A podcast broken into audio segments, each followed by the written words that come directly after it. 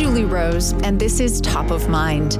I have been a radio journalist for two decades, but a few years ago, I found myself avoiding the news for long stretches because of how depressing and divisive it all seems. I still wanted to be informed and engaged on important issues, though, and I figured I couldn't be alone in that. So we created this podcast. Each week, we tackle one tough topic in a way that will challenge you, help you feel more empathy and empower you to become a better citizen, a kinder neighbor, and a more effective advocate. Today, immigration and jobs in America. You know, it, it's a tough job. Bill Lowe is CEO of Chicago Methodist Senior Services, and right now he's desperate for more certified nursing assistants to do entry level work in his skilled nursing and assisted living facilities. Our CNAs may have eight residents to care for on a shift. They would be helping with toileting, giving showers, helping with feeding, uh, services to help regain uh, mobility. Right now, we're, we're paying our staff somewhere between 18 and 20 dollars an hour for the for the CNA role here in Chicago. Last quarter, I think we hired 12 CNAs, but 14 left. It's maddening. Uh, but I do think it's it's the fact that there just aren't enough people um, interested in doing that work today compared to the need. And the need is growing. Today, one in six Americans is over the age of 65. 40 years from now, one quarter of the entire U.S. population will be over 65. Meanwhile, fewer babies are being born to replace them in the workforce and pay into the programs we rely on for retirement. U.S. businesses now routinely report having many more job openings than there are people looking for work. I've often said that, you know, we can't grow food in America without immigrants, and I am 100% convinced that we won't be able to provide health care very much longer without more immigrants being allowed to enter the country. The warning signs have been clear for years. The struggle to find enough registered nurses for hospitals and nursing homes intensified during the pandemic. Bill Lowe says Chicago Methodist Senior Services was lucky to have anticipated the need back in 2005 when it created a nonprofit recruiting firm to start bringing nurses here from the Philippines. There's an excess supply of nurses in the Philippines. And if they can work, they get paid like $400 a month. So it's a big upgrade for them, you know, to come here. It's an immigrant's visa, not a working visa. So shortly after they get here, they get their green card, maybe a year later uh, we never separate families. So if they have a family, bring them over like two months after they've been able to settle into the job and get some paychecks going. We provide two months of free housing to the nurses. So it's it's really a very humane and feel good situation all the way around. Why not do that for the CNAs then? We want to, uh, Julie. We want to. It's just that it's really, really hard to get them through immigration. Because, says Bill Lowe, the visas Chicago Methodist Senior Services can get for nurses hit the congressional limit quickly each year, and they only apply to highly skilled positions. CNAs are not considered highly skilled enough to qualify. The main option for hiring foreign workers to do lower skilled jobs is a short term guest worker visa. But the catch is, those visas can only be issued for agricultural jobs and seasonal work like staffing summer resorts. No dice for healthcare, construction, retail, and other industries projected to have the greatest need for low skill work in the coming years. Those employers are clamoring for more immigration. And population experts point to countries such as Japan and Germany that are further along the aging trajectory and turning to foreign workers to fill the gap. But immigration is such a divisive issue in the U.S., it's been decades since Congress was last able to agree on significant reforms. One of the difficult things about immigration policy is we tend to force two questions to be the same. This is development economist and former Harvard professor Lant Pritchett. The two questions are who would we allow to be on American territory in order to provide labor services? And who do we want the future citizens of the country to be? This season on Top of Mind, we are assessing assumptions. So today, are there assumptions embedded in how we debate immigration in America that prevent us from using immigration to solve labor shortages? Lant Pritchett says, yeah. We think of immigration as being exclusively a permanent thing. You mm-hmm. leave one country, you go to another country, you stay. Most of it's, in fact, intended to be rotational. Most people who move actually don't want to move permanently. Most people who move want to make higher income in part to help support their families they left behind, and they often leave them behind for a period and then go back. Even the ones that come intending to stay permanently maintain deeply enmeshed in a set of networks and links with their home country, and so send money back to relatives, often after lo- even long periods uh, abroad, go back to their communities and create new businesses, new jobs themselves. So there's no reason why we can't have an immigration policy that for the long term, mostly permanent, most expected to be become citizen, we focus on recruiting people on meritocracy. We want doctors, engineers who are going to come, move here, create their own practices, and stay. But for the low skill half, there's no reason why we can't have rotational type access to the U.S. labor market. Allow workers to come work in our country for a few years under regulated conditions and then go back to their home a countries. guest worker program. Don't we already have that? We don't have guest worker programs of any significant magnitude compared to what we have had in the past or to what other countries in the world have or compared to what we will in fact need in the future. Now, a major reason the debate in the US gets so hung up on these big identity questions that come with permanency is that the vast majority of visas we issue to immigrants each year are permanent.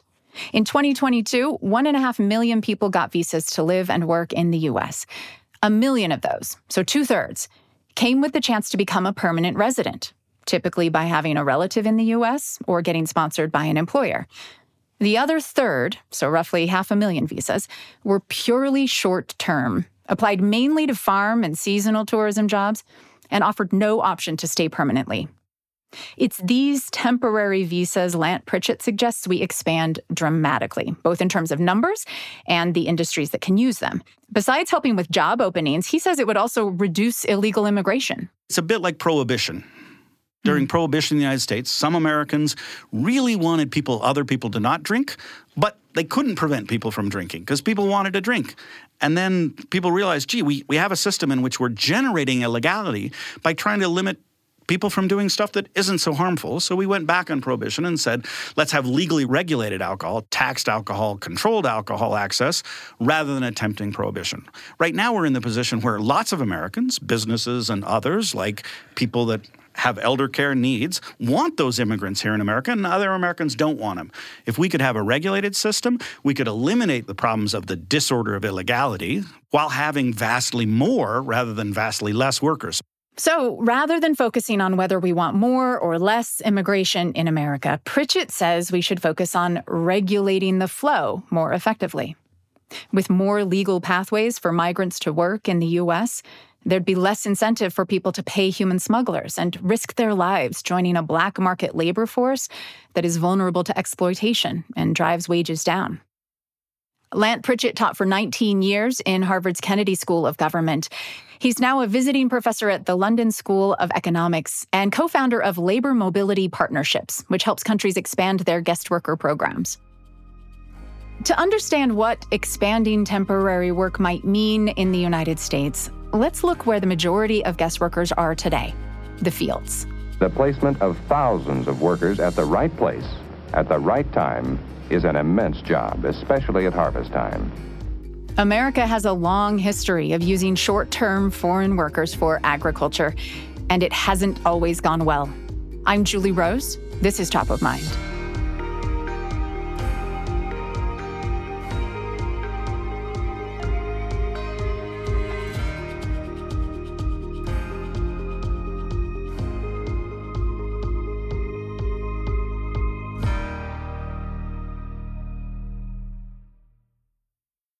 Hey, top of mind listeners, I have another podcast I want to recommend to you. It's from the BYU Radio family of podcasts, and it's called The Appleseed.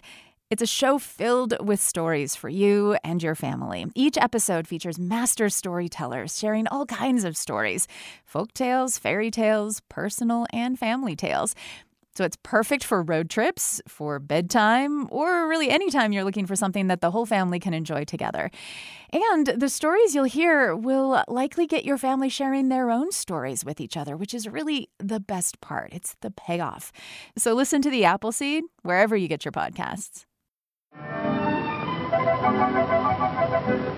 Farming is America's biggest industry. The current oh. system for bringing foreign farm workers into the United States has its roots in World War II. Large numbers of agricultural workers joined the military or found better paying jobs, leaving farmers shorthanded. So the U.S. government created the Bracero program to bring workers from Mexico. In Spanish, braceros means a man who works with arms and hands. But in American lingo, they are called lifesavers. This is a promotional video from the Council of California Growers in 1959. Now, by then, the war had ended, but instead of winding down, the number of braceros surged to more than 400,000 a year. Criticism surged too that migrants were being exploited by farmers to keep wages low, hence the promotional effort from the growers. The fact is that farm wages have gone up steadily for many years but we still don't have enough seasonal domestic labor willing to do this kind of work. Conclusion Unless we have braceros to fill the gap, many stoop labor crops will be forced out of American agriculture. Pressure from labor organizers and the development of new farming technology ultimately brought the end of the Bracero program in 1964. But U.S. farmers still complained of labor shortages, and in 1986, Congress created the modern H 2A visa program, similar to the Braceros, but now available to workers beyond Mexico. H 2A visas are only for agriculture jobs. They last from two to 10 months, and there's no cap on how many can be issued each year. In the last decade, demand for H 2A visas has soared to rival the Bracero program at its peak. And that's where the trouble lies. This is a program that was created as a last ditch effort to fulfill your labor needs that's now being utilized as the primary solution for agricultural labor needs. And so when you have a program that's almost existed for close to 40 years without any reform, you're going to find issues and you're going to realize that that solution is still falling short. This is Joe Martinez, co founder, executive director of Cierto, uh, which is a 501c3 nonprofit dedicated to the ethical and transparent recruitment of farm workers. Martinez co founded Cierto about a decade ago while he was working as a labor organizer for the United Farm Workers. Cierto has been recognized by the U.S. government as a pioneer in helping companies ethically recruit H2A workers. It's a very a bureaucratic process with a ton of paperwork and what I like to say, death by a thousand details.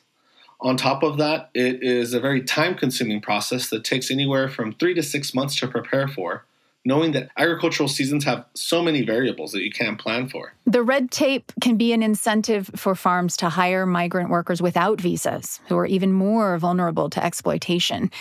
The H 2A visa program has requirements meant to ensure guest workers get a minimum wage and are treated fairly, but enforcement is lax. Reports of abuse abound. During the years Martinez worked as an international labor advocate in Mexico, he came to realize that corrupt recruiters were a crucial weakness in the H2A system. I was a part of a multi stakeholder initiative called Jornaleros Safe, which is safe passage for migrants, where we went and interviewed approximately 600 families in 10 different states in Mexico to understand how and why are folks migrating. And what we realized throughout all of this information is that approximately 98% of the folks that we interviewed had had to pay some sort of fee to come to the US. These are folks that are leaving their families, leaving their communities of origin to come and work and miss on their fa- and miss all this time to be able to provide a better living. So then to also require them to put themselves in a more vulnerable position by taking out a loan, a huge financial debt that they can't pay right away, I think really starts to promote what a lot of folks say indentured servitude what ends up happening is that a lot of these workers end up working their whole contract just to pay off the debt to be able to come to the US in the first place. The US Department of Labor says no worker should have to pay for the right to come work on an H2A visa. But Martinez says there is a problem of jurisdiction. The US can't control what goes on in Mexico or Guatemala or wherever the workers are being recruited. And because corrupt recruitment is so common, it's one more incentive for migrants to skirt the visa process entirely and try to enter the undocumented workforce. And so that's really what Cierto focused on is how could we create a recruitment process that brings oversight and verification of compliance all the way from the community of origin to the border and to the farm gate and back. Cierto avoids the corruption and payment pitfalls by refusing to subcontract any part of the visa process from signing up workers on the ground in Mexico and Central America to ensuring they're treated fairly by U.S. farms. Throughout the chain, Cierto partners with human rights organizations to monitor the migrant experience. And conduct three different verification surveys with the workers. One when it's in, they're in the community of origin, did Cierto charge you to be there? What information did they give you? Did they coerce you at all? And so on. A second survey once they've arrived to the farm well, is the contract that you were shared still the same one that you're working? Everything that you know, grievance mechanisms, and so forth. And then lastly, when you get back home, you know, uh, were you able to fulfill your contract and so forth, and any comments to improve. I don't think we'll ever be able to eradicate trafficking, debt peonage, and those issues. But if we can create systems that are able to address them before they become endemic and systemic, and mainly led by worker voice, I think that's where we have an opportunity to demonstrate how the H2A program, when done right, can be highly successful not only to alleviate the labor issues within American agriculture, but to demonstrate how rural economic development can happen to these foreign communities. Mi nombre es Héctor Benjamín Shokshar. So, hi, my name is uh, uh, Hector Benjamin Hojar. Joe Martinez put us in touch with Shukshar to hear what it's like to be an H2A visa worker. We were interested to know why someone would go to all the trouble and the risk of exploitation just to spend a handful of months doing hard physical labor for minimum wage. Hector Benjamin Shukshar joined us by phone from his village in Guatemala. Vivo en Santa María de Jesús, un pueblo de Guatemala. Joe Martinez interpreted for us. Uh, I am from a small community in Guatemala called Santa Maria. Uh, I have been born and raised growing up working within agriculture. I have three children uh, two daughters and a son, and my wife. Uh, the reality is, the work of agriculture in Guatemala does not provide enough to be able to provide a better life for my children. Shukshar says he tried for years to get an H2A visa. Pero lamentablemente este, pues siempre como lo, como there was an opportunity where I had processed my uh, passport and I had paid a good amount of money uh, with the hope and promise that there was a job for me in the U.S. And I paid everything, had everything ready. I waited for months and months, and then I found out that I had been extorted and that the opportunity wasn't real. So when he heard that Cierto was recruiting in his community, Shokshar had his doubts. No, no puedo dejar de decir que la desconfianza I'll be honest, I didn't believe them. Uh, you know, I've already been extorted. But when you don't have any other options, you continue to try and you hope. You know, you give thanks to God and say, God's going to strengthen me to be able to handle the, you know, the deception or the issues, and that hopefully one day he, I will be granted this opportunity. And, and I actually was able to go. He worked from April through July 2022 on a tree and flower farm in South Dakota. Similar work in Guatemala would earn him about $5 a day. In the US, eh, aproximadamente 100 dólares. Approximately while working in South Dakota, I'd get paid about $100 a day. Big difference. es una gran diferencia. Demasiado. Yes, big time. What difference did that make? Es que antes de viajar a Estados Unidos. One of the biggest issues before heading there was my daughter, who is 18, was not going to be able to finish school the schools don't have the budgets to be able to afford to provide education freely for everyone. And so what ends up happening is that parents have to supplement that budget uh, for the school. And so all the materials, everything we're going to read, study needs to be bought by parents, the clothes, all electronics. So with the money that I was able to make in uh, South Dakota, she is now going to finish her schooling and she's going to be an accountant um, something that would not have been possible. And she needed a computer and the ability to be able to do that. At the same time, that also allowed for my son to finish his first year of high school and for my daughter to do sixth grade. Hector, you only stayed for four months. Did you want to stay longer? Definitivamente, pues eh, creo que como lo podrán ver, la diferencia you know, yeah, of course. As you know, it's a huge difference, the amount of money that's being made. Obviously, I want to be with my family, you know, and I want to be with my kids, but I would have loved to have worked longer so that I would have more money, to be able to provide and to be able to support my children and my family more. Were you tempted to stay longer without a visa? No, o sea, yo siempre he sido una persona que he sido. You know, um, my parents raised me to be a very honest person and to, you know, have integrity and and and, you know, of course you think about it, but no, you know, I really wanted to adhere and respect to what the visa was allowing me to do, and I wanted to make sure that I came back so that I have more opportunity. Um, so for me, and you know, I'm going to come back to my family. So no, I, I, wasn't thinking about, you know, breaking the visa to stay there longer. Um, but of course, oh, there's always thoughts about you know longer times. Would you like to come to America permanently? Pues sería un, un gran sueño, ya que considero que, pues, en mi país aún haciendo. If I can bring my whole family, that'd be the dream. It's not that I don't want to stay here. It's just there's no viable economic opportunities in my community that that can make enough for us to be sustained and to live here. And so, yeah, I think it's a dream for anyone if they can take their family to a place where there's going to be a lot more opportunities for them to make money and for their kids to be able to do a lot more with their lives. Hector, thank you very much for sharing your story. No, gracias a ustedes por la oportunidad también que nos dan de, de escucharnos y pues. Thank you for listening to me and being able to hear from my perspective as a worker what this means to us. Joe Martinez is executive director of the recruiting nonprofit Cierto.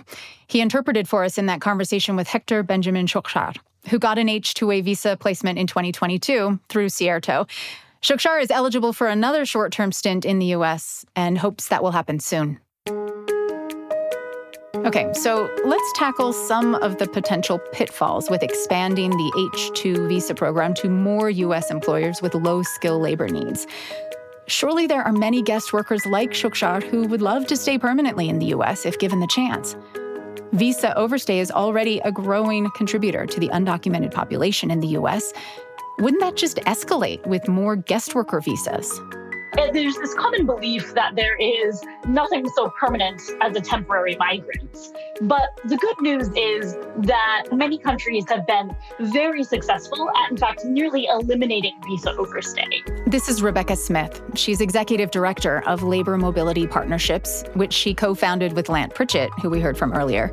They help countries design guest worker programs that avoid problems like visa overstay. So, if you look at the example of the New Zealand recognized seasonal employer scheme, which is much like the US H2A, it's a seasonal, primarily agriculture migration program, and it's achieved a less than 0.01% overstay rate. And they did a few things to achieve that. The first and really most important is making future visas conditional on timely return. And then, if they do abide by those visa rules, having an option to return and re enter that job on future renewals of the visa. So, one of the reasons we see so much overstay in systems like the US is that there isn't that assurance of well managed circularity.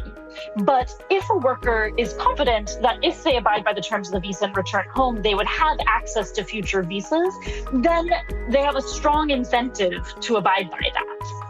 And then there's a few other things you can do. First, you can have employers pay for part of the flight home to make sure that the workers actually have the resources to go home at the end of their stay. Um, you also need to hold employers and brokers or recruiters accountable by fining them if the workers that they're sponsoring overstay. So bring them in effectively as partners. And one of the things that um, Malaysia has done and a few other countries have, have considered is also having mandatory savings products that the workers contribute to that are only accessible upon their return home. The point being that these are all policy and design choices that we can make that ensure the outcomes we want. How would this not just become an incentive for companies to keep wages low, to keep jobs um, uh, unpredictable, and you know work working conditions less than favorable? I mean, what incentive would they have to try to improve the quality of their of the jobs that they are providing to people if they know that there's this sort of endless stream of of immigrant workers with easily available visas to bring in to fill those jobs instead? How, how does this not just become a scheme to allow companies to exploit workers from poor countries? One of the best tools we have towards that end is let migrant workers change jobs while they're on a visa. So one of the biggest problems, the way the reasons we see what you're describing, that exploitation you're describing happen, is because the visa is a precious and scarce commodity. And if the worker leaves their job, they lose their visa, right? And this is how most migration systems in the world are designed, right?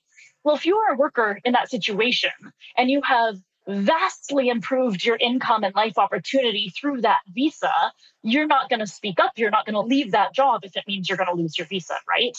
Um, so, one of the best things you can do, and this has been tried in a few systems, is actually let the worker leave that job and find another one. So, their visa, so their work visa is attached to them rather than attached to the employer as it currently is in the US system. Exactly. And so if you do that, then you introduce, you know, there's now there's bargaining, now there's negotiation, and it creates more of a level playing field between them and the Amer- American born workers because the employer isn't able to use the fact that that um, migrant worker really has no recourse and has to accept the conditions that they offer to negotiate against American born workers. I see. Um, if if we were to have a lot more um, temporary migration into the United States, and if those visas were attached to the workers, it would give companies less power than they currently have. What would prevent companies from just turning then to the 11 million undocumented immigrants currently in the United States to do work that they could pay less for? Yeah, that is a great question. And one of kind of the pervasive complexities of the US labor force. And we see this in, in several other countries as well. And I think reality the reality is that to make what I'm describing work, we would also have to have much more robust enforcement of our immigration and border laws. So it's you know widely believed that people who are strongly pro-immigration want uncontrolled or open borders. But this is actually exactly the opposite of what we want. What we want is strong control over our borders, who's in our country, who's in our labor force, paired with expansive and functional legal pathways so that we can sustainably bring in all the workers we need to fill the jobs in coming years. So realistically, that is the only way we can maintain public consensus and achieve agreements on letting foreign workers fill these jobs. Now, the challenge, of course, is, as you're rightfully pointing out, that these workers are already here. Um, and I think the biggest thing that in that case we have to do is actually enforce laws around hiring undocumented workers. So there do need to be real repercussions for the employers who are doing that, which right now are only very kind of loosely enforced. Why is that? I guess it kind of surprises me that companies can get away with it so easily. I thought there were like legal programs that say, hey, you can only hire people with a valid social security number, for example? There are, but the enforcement of those systems is chronically and dramatically underfunded. Um, so while they do exist on the books, it is very difficult to enforce them, especially with kind of the the very weak regulatory infrastructure we've put behind them at this point. Rebekah Smith is executive director of Labor Mobility Partnerships, which aims to create better jobs for half a billion workers from low income countries by 2050. So, immigration doesn't always have to be a debate over who should be an American. And we've heard how a focus on more short term migration could help with the many low and middle skill jobs companies are struggling to fill. But here on Top of Mind, we try to take stock of assumptions that might be operating beneath the surface of complicated issues. So, have we, at this point in the episode, slipped into assuming that immigration is the only way to fill those jobs as America gets older? Either we tell businesses you are entitled to as much cheap labor to exploit as you want, or we tell them no, your job as a business is to succeed by creating good jobs for Americans. Another take on filling America's job openings is next. This is Top of Mind. I'm Julie Rose.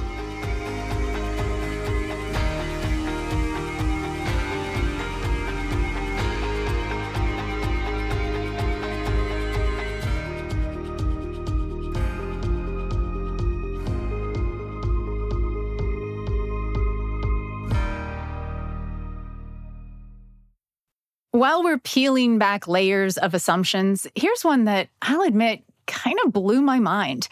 Economic policy expert Oren Cass says it's wrong to assume that having millions of unfilled positions in the US is a problem. That imbalance is exactly the forcing function that we need to get businesses investing in the workers we have.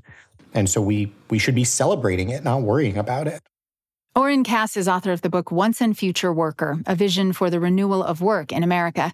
And he's executive director of American Compass. We are a think tank working on economic policy and particularly trying to apply conservative principles to a lot of the challenges that America has in the 2020s.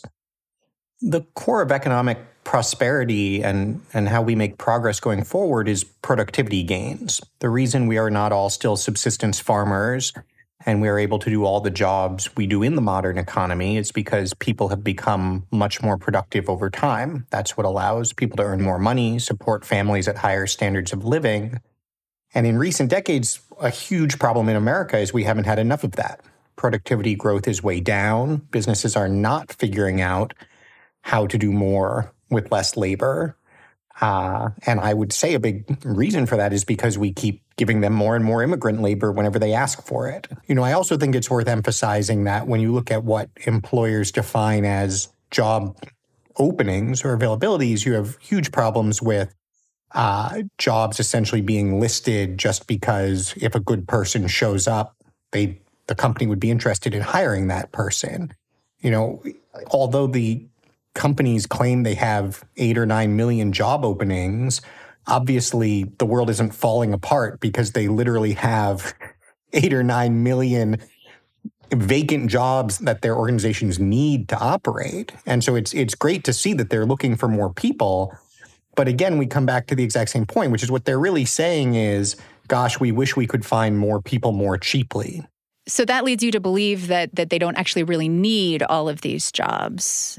Do you think half of them could go away if companies just sort of figured out how to be smarter or maybe they got honest about they don't really need those positions filled well, I think that's the wrong way to think about the issue. I think it's it's really useful to focus on a particular hypothetical business. Let's say we're talking about a hotel, and let's say the hotel employs 100 people uh, and also has 20 job openings. Right? They they wish they had five more housekeepers. Housekeeping. They wish they had three more people at the front desk. They wish they had two more people doing reception bookings. They want a bigger events staff, etc. So they have 20 job openings, but the hotel is also running. It's not the case that without those 20 people, the hotel can't operate. And so, what are they doing instead? Well, one thing they're doing is they might have people working more overtime. You may have checked into a hotel sometime recently where they tell you, uh, we're only going to provide housekeeping if you ask for it. They may have put off some events they were planning to host or other things that they thought don't have to get done right now. And so they may be saying, we'd really like to have more workers, uh, but that's not the same thing as saying we can't operate with the workers we have. And the really interesting question to ask is let's say they can't find 20 more workers. What are they actually going to do in the long run? any any business that is actually trying to optimize its profit and be successful is going to start looking for creative solutions. How can we be more successful with the 100 workers we have? Whoever can be most successful in doing that now is going to have the revenue and profit of a 120 person hotel with those 100 workers. Well, that means every one of those workers has become more productive and can be paid more. And that exact process is the process by which we become wealthier and more prosperous over time. And when you instead say, oh gosh, they need 20 more people, let's issue 20 temporary visas to bring in cheap foreign workers, you short circuit it. And I certainly understand why the business likes that idea, but I hope listeners can also understand why policymakers should be dead set against it. What is the harm? Expand on that for me. Well, the, the economic consequence is that you see the creation of lots of not very good jobs at low wages, and you see a lack of investment and innovation in creating better jobs. So, you know, we do research at American Compass where we survey workers and ask them about the characteristics of their jobs. And we create a definition of what we call a secure job, which we think is a, a fairly modest standard. We say it should pay $40,000 a year full time. It should have health benefits and some paid time off. And it should have predictability in scheduling and earnings going forward. I don't think that's an, an extraordinary demand to place on, on what we look for in a job, but less than half of the jobs in the economy that people are working today meet that standard. For people without a college degree, fewer than a third of jobs meet the standard. And so, one of the consequences of saying, well, if the economy isn't creating a lot of these kinds of jobs, we have a lot of, frankly, not very good jobs that people don't want to take that are low productivity. Let's just bring someone in to do them. That's how you get in this situation. Uh, and, and it's exactly the opposite of, of the set of incentives we want. So let's talk about solutions. What's the first thing you would like to see done by policymakers to rearrange the incentives for businesses? Well, when it comes to immigration policy, the first thing we need to do is actually secure our border. And by secure our border, I don't mean necessarily, you know, build a big wall along it. I mean, we need to actually have control of our immigration policy. Because if you just phase out, let's say, guest worker programs, while having millions of people coming to the country illegally, you will just create an even larger magnet to fill those jobs instead with yet more illegal immigrants. So, actually, having a sane, rational, functional immigration system requires a bunch of things. One is we actually have to have the capacity to monitor and secure the border and know who is coming across it. Uh, one is that we do need to address the asylum issue uh, which is obviously being badly abused today. Um, and then you need to have interior enforcement. So you do need to make it the case that if you are in the country illegally, you can't work. And if, if that were actually true, you'd have an awful lot fewer people showing up and trying to get into the country illegally. Um, and then you need an, an entry exit system because a huge share of the people who are in the country illegally aren't, you know, sneaking across a border in the middle of the night. They actually come into the country legally and then don't leave when they are supposed to. Uh, and so you actually need to have a way of recording not just when somebody comes into the country, but also when they go back out. Again, all these are entirely solvable problems. There is no technological or philosophical obstacle here. It's just a question of whether we have the will to do it. Uh, in a in a political environment where the overwhelming majority of Americans want to do it. With a secure border, would you like to also see America see fewer immigrants overall coming into the United States legally? So, so if we could actually enforce our immigration laws effectively, I think a very important thing to then do is to phase down and ultimately out these temporary worker programs. To have them completely go away. Correct. I don't think there's there's any economic rationale for having the kinds of temporary visa programs either for low skilled or high skilled workers that we have today. I think there are two places where temporary visa programs do make sense. Um, one is when you have essentially internal corporate transfers. So you have a multinational corporation that let's say, is based in Germany and has offices in the US, and a corporate executive or any worker wants to come and be doing something in the US facility for a limited period of time, it makes good sense to be able to facilitate that. Um, the other one is if if America as a nation is choosing to invest in particular industries where we don't have the native skills and don't want to wait to build them up. So what's going on in the semiconductor industry right now is a good example if we hadn't just sort of closed our eyes and and wished it away as we were losing all of our capacity in semiconductors, we wouldn't have this problem. But we are where we are. And if we want to rebuild that capacity in a reasonable period of time, then we have to recognize that we have priorities besides just good jobs for Americans. And there's a reason to bring in foreign experts essentially to help us do that. But other than that, I, I have yet to hear an actual economic rationale for why temporary visas would be good uh, for the United States. None of these farms that say they struggle to find people to harvest their delicate vegetables in the field that machines are not going to be able to do. Like none of those, we would get rid of all of those workers and just hope that the companies figure out how to get more productive with the workers that they can find. Well, to be clear, it's not hope any more than anything in our free market system is hope. The whole premise of our free market system is that we want to solve problems that way. Uh, and, and I think if you step back and look at it, let's say you wanted to start a computer programming company and you launched it by setting up a bunch of crates in dusty fields and asking the computer programmers to work for minimum wage um, under those conditions. No Americans would do that job either. For some reason, we assume if you're a computer programmer, you're entitled to, you know, a, a swanky office with great benefits and spend as much time as you want playing foosball. But if you're somebody who's actually picking crops, then that's just a job that should be terrible. And again, there's no economic rationale for that judgment. That is that is purely a, a really toxic cultural judgment that we've made and an opportunity we have to decide differently. What if the vegetables get more expensive because companies are having to invest more in the benefits and pay? The vegetables would get more expensive. That's how markets work. And that's okay. We should be all right with that.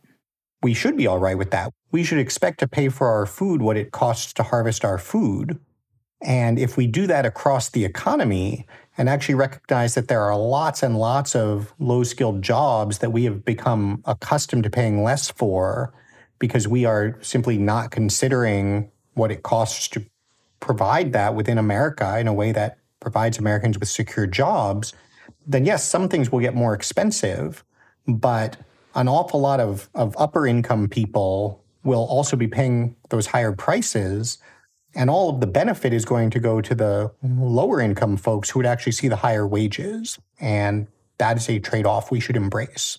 What would we do in, in terms of reforms? What would you propose that we do for the individuals who are already here um, without citizenship or visa status in the United States? Well, in my view, it should depend upon how long they've been here. Um, I think there are a lot who have been here for you know decades, uh, and and that America and Americans need to accept that that we bear some share of the responsibility for setting up and and believing that we were benefiting from that system. Um, at the same time, I think as you have you know particularly in the last couple of years, more and more people coming who are here recently uh, and quite plausibly can leave again they should probably have to do that. So we should issue temporary work permits to people who have only been here for a few years. But those expire after a few years, which means they are going to have to make plans for and, and prepare to leave. Uh, and assuming that that actually happens and, and we have a functioning system, we are able to enforce our laws. Those who did have to leave left then at that point, I think we can and should move forward with allowing those who have already been here a long time to stay permanently and move into legal status. Uh, Mr. Cass, what about the the fact that demographers tell us this is only going to get worse, but America, like many wealthy countries, is is getting older. We're having fewer babies. A lot of our growth in the last couple of decades was because of the immigration that's been coming into the United States.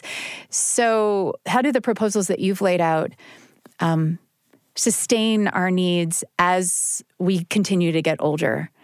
Well, look, I think immigration as a solution to, to demographic problems is is pretty nonsensical. Immigrants and and certainly their children move very quickly to the same fertility levels of the native population. And so you can push the problem off another generation, but a generation later, you're going to be looking around and saying the exact same thing. Our fertility levels are too low. Now we have to bring in even more immigrants.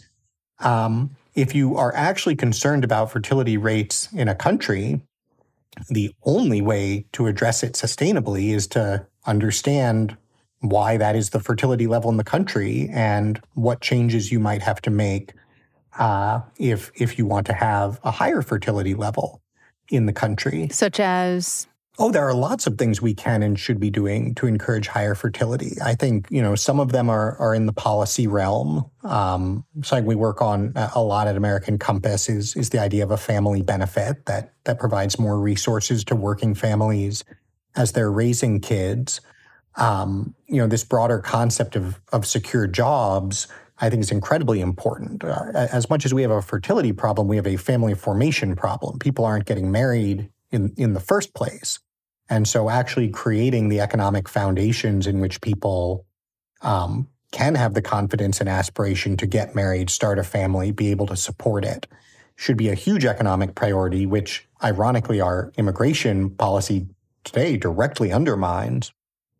And then there's also the cultural element of it, which is that if if we want more kids, we need to value having kids and focus on the fact that it is it is indispensable and irreplaceable to be a nation that is forming families and raising a next generation.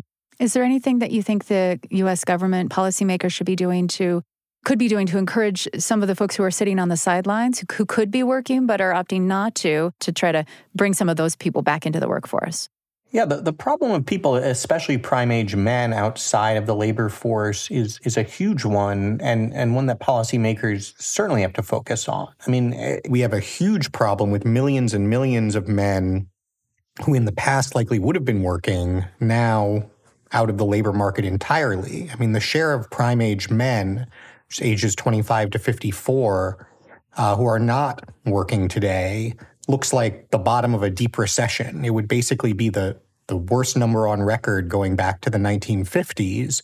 You know, I, I think a huge part of it actually where we need to focus is is on the front end where we think about you know what connects somebody to that first job what puts them on the pathway toward a successful working life and, and a place where we've gone terribly off track is, is with what, what we call the sort of college for all mentality. We've converted our high schools into college prep academies. We've plowed all of our resources into subsidizing higher education.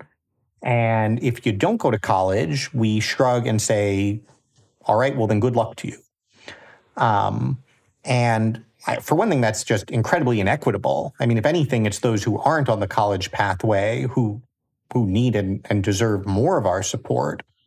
Um, it's also in, incredibly ineffective.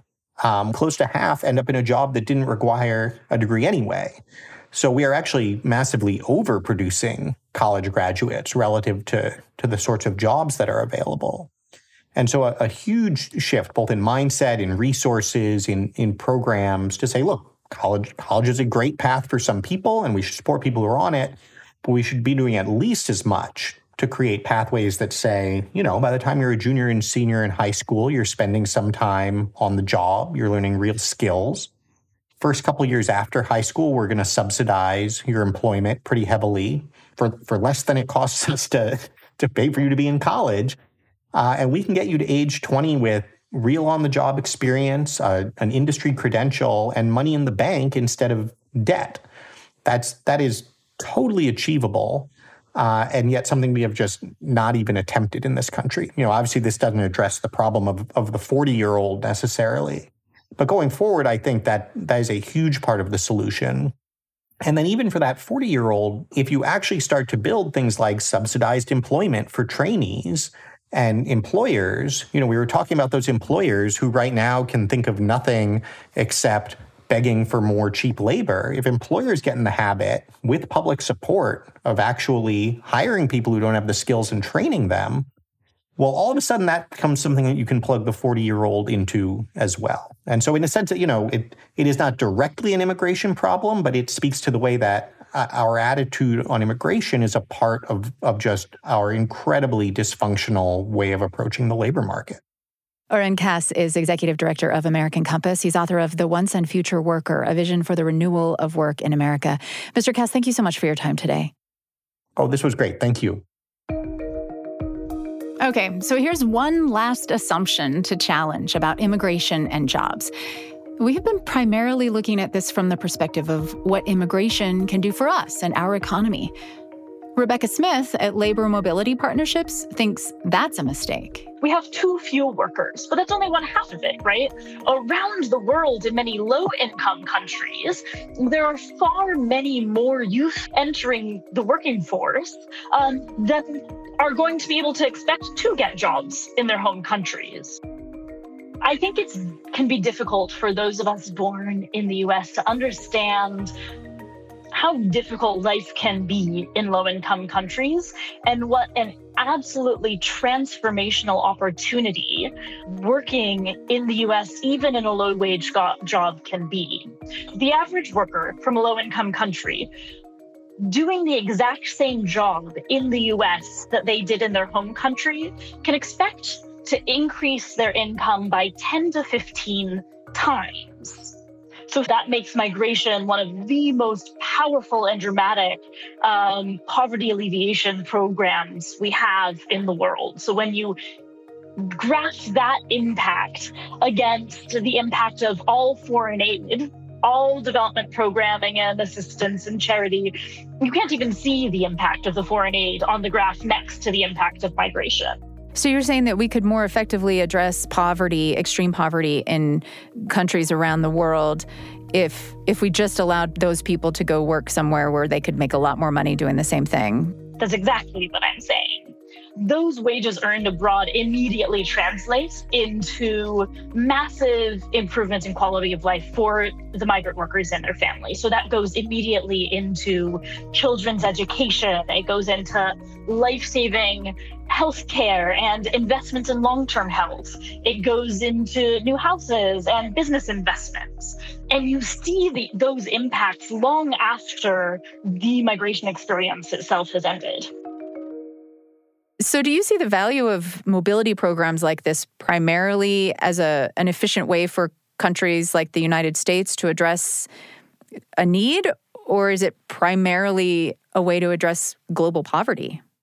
The great thing is it's both at the exact same time. We can secure a future of shared prosperity for those of us who are born in high income countries and would like them to continue to be prosperous and comfortable, and for people born in low income countries who want the opportunity to dramatically improve their own incomes and create a better lives for their families. That's Rebekah Smith, Executive Director of Labor Mobility Partnerships. We also heard from her co founder, Lant Pritchett, arguing in favor of more guest workers. Oren Cass at American Compass made the case for fewer guest workers, so businesses have an incentive to get more productive and create better jobs. We also heard about the challenges with America's largest existing guest worker program and how to improve it from Joe Martinez of the farm worker recruiting firm Cierto and Hector Benjamin Shokshar, who's been an H 2A visa worker. And all the way back at the start of this episode, Bill Lowe at Chicago Methodist Senior Services talked about the pressing need for nursing assistants to care for aging Americans. So, what do you think? Which costs and benefits, needs, and opportunities do you think the U.S. ought to prioritize when it comes to immigration and the job market? We would love to hear your thoughts. Email topofmind at byu.edu or connect with us on social media. We are at Top of Mind Pod. Incidentally, in season three of the podcast, we did an entire episode on how asylum fits into the U.S. immigration challenge. Find that on our podcast feed or online at byuradio.org slash top of mind. Top of Mind is a BYU radio production. Today's episode was produced by Elena Beck and me with help from James Hoops and Samuel Benson. We had sound design and engineering by Spencer Hewitt, Kelsey Ney, and Trent Reimschusel. I'm Julie Rose. We'll talk soon.